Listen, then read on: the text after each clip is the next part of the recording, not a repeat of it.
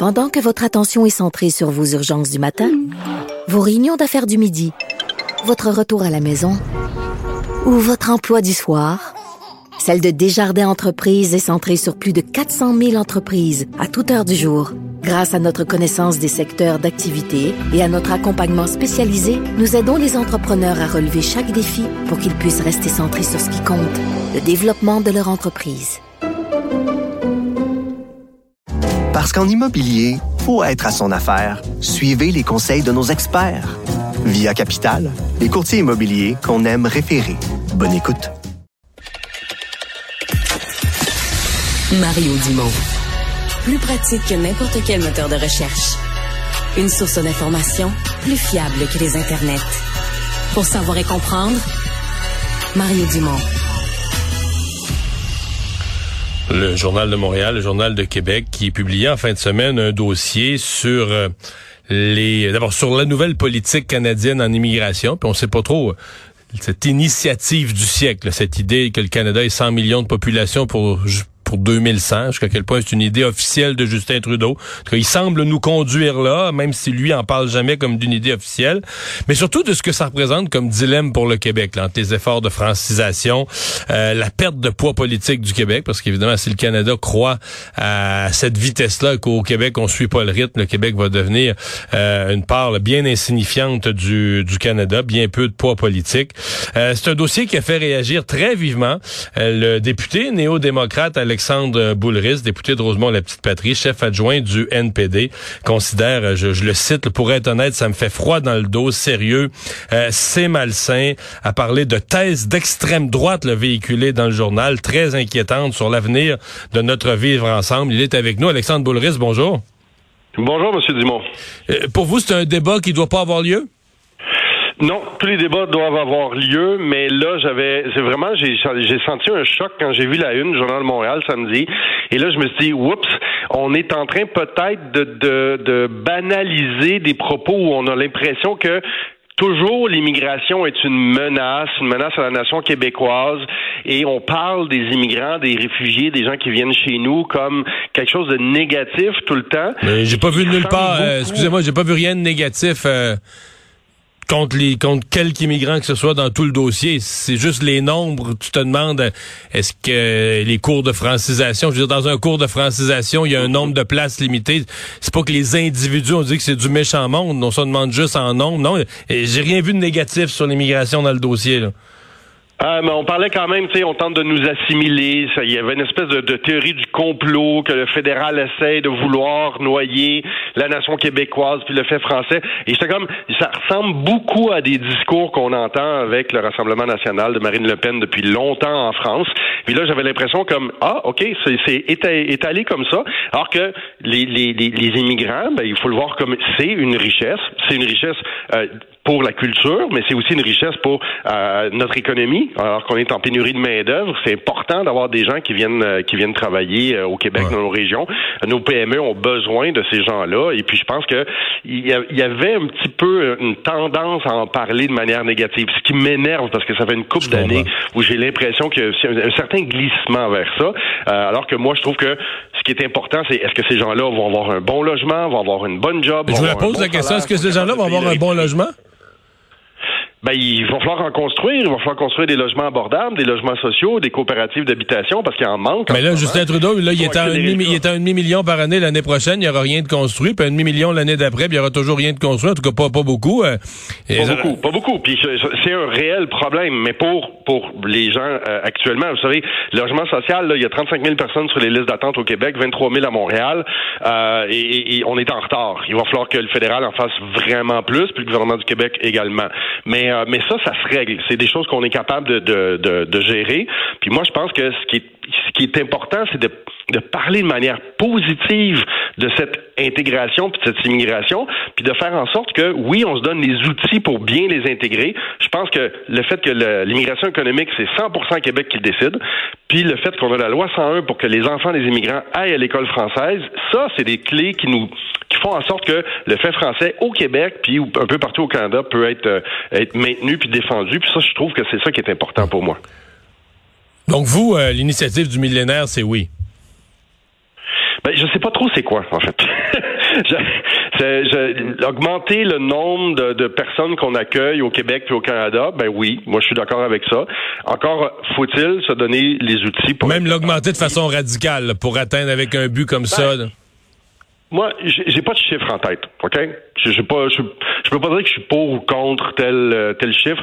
Moi, je pense que c'est important d'accueillir plus de monde. On est une terre d'immigration, le Québec et le Canada depuis toujours. Ça va continuer à l'être.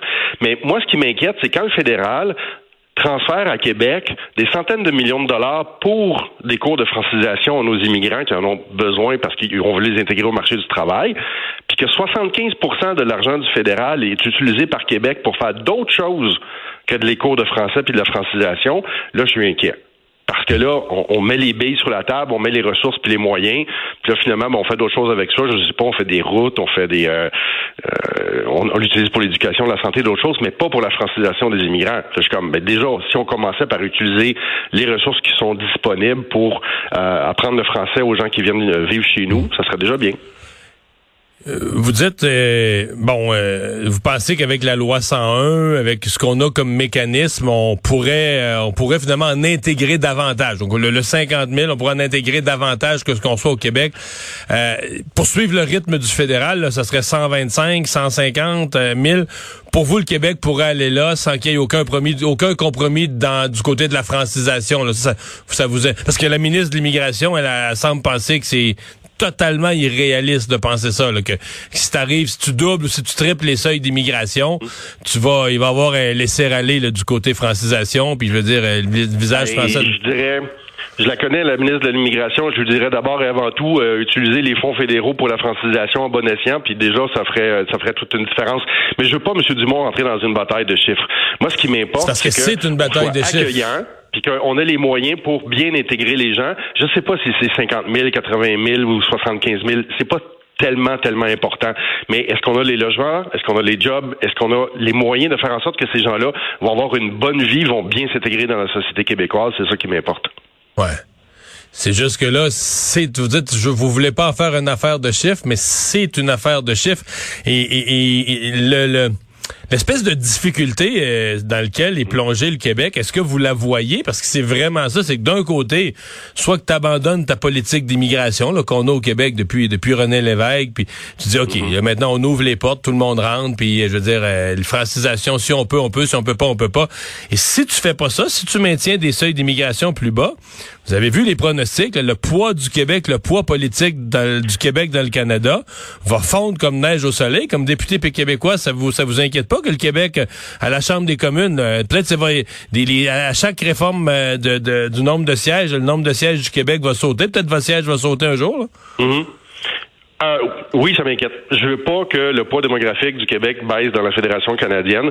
Euh, on a négocié avec les libéraux parce qu'on était supposé de perdre un siège au Québec, 78 à 77. On a négocié qu'on gardait ce siège-là. Fait qu'on au NPD, c'est une victoire dans l'entente qu'on a négocié avec les libéraux. Mais c'est sûr qu'à terme, je pense qu'il va falloir euh, euh, être aussi avoir une politique d'immigration qui va faire en sorte qu'on garde notre, notre rapport de force puis notre poids démographique au sein de la, la Fédération canadienne.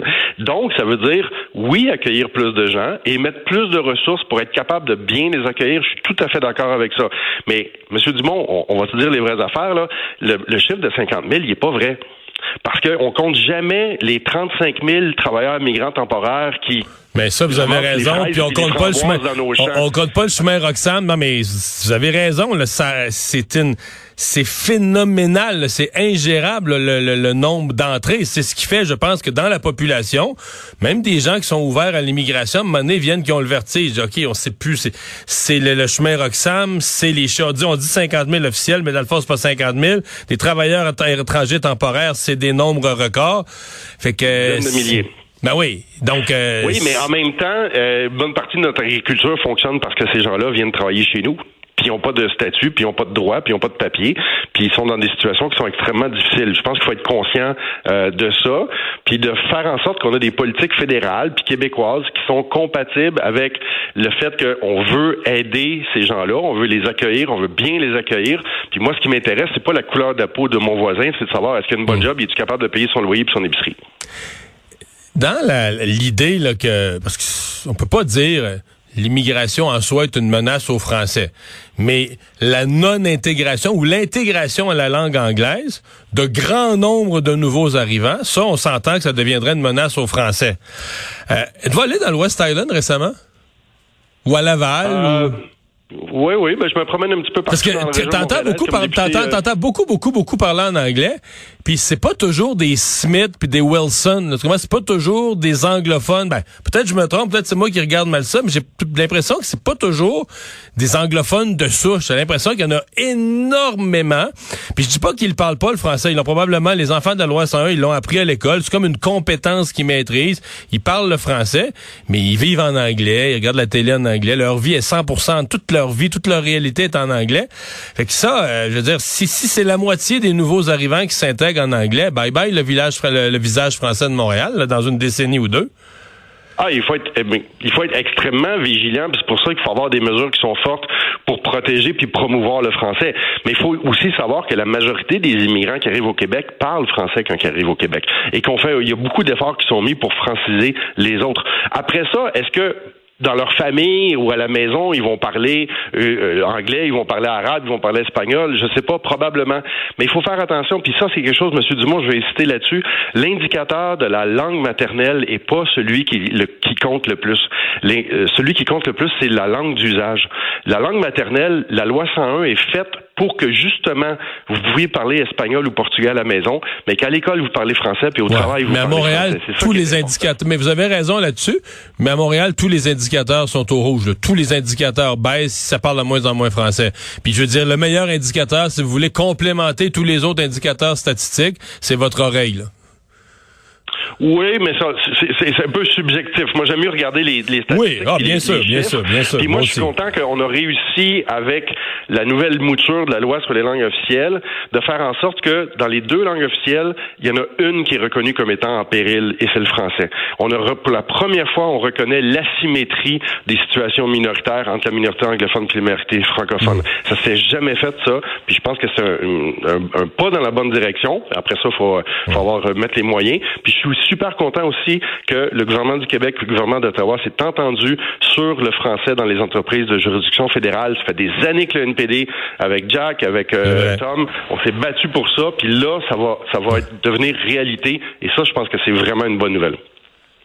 M. Boulris, euh, vous appuyez la politique d'immigration de Justin Trudeau. Les libéraux, en fin de semaine, ont refusé tout retour à l'équilibre budgétaire, veulent rester dans une très, très à gauche, dans politique économique très à gauche. Ça a encore sa raison d'être, le NPD? L'heure n'est pas venue d'une fusion, là? non, pas du tout, Monsieur Dumont.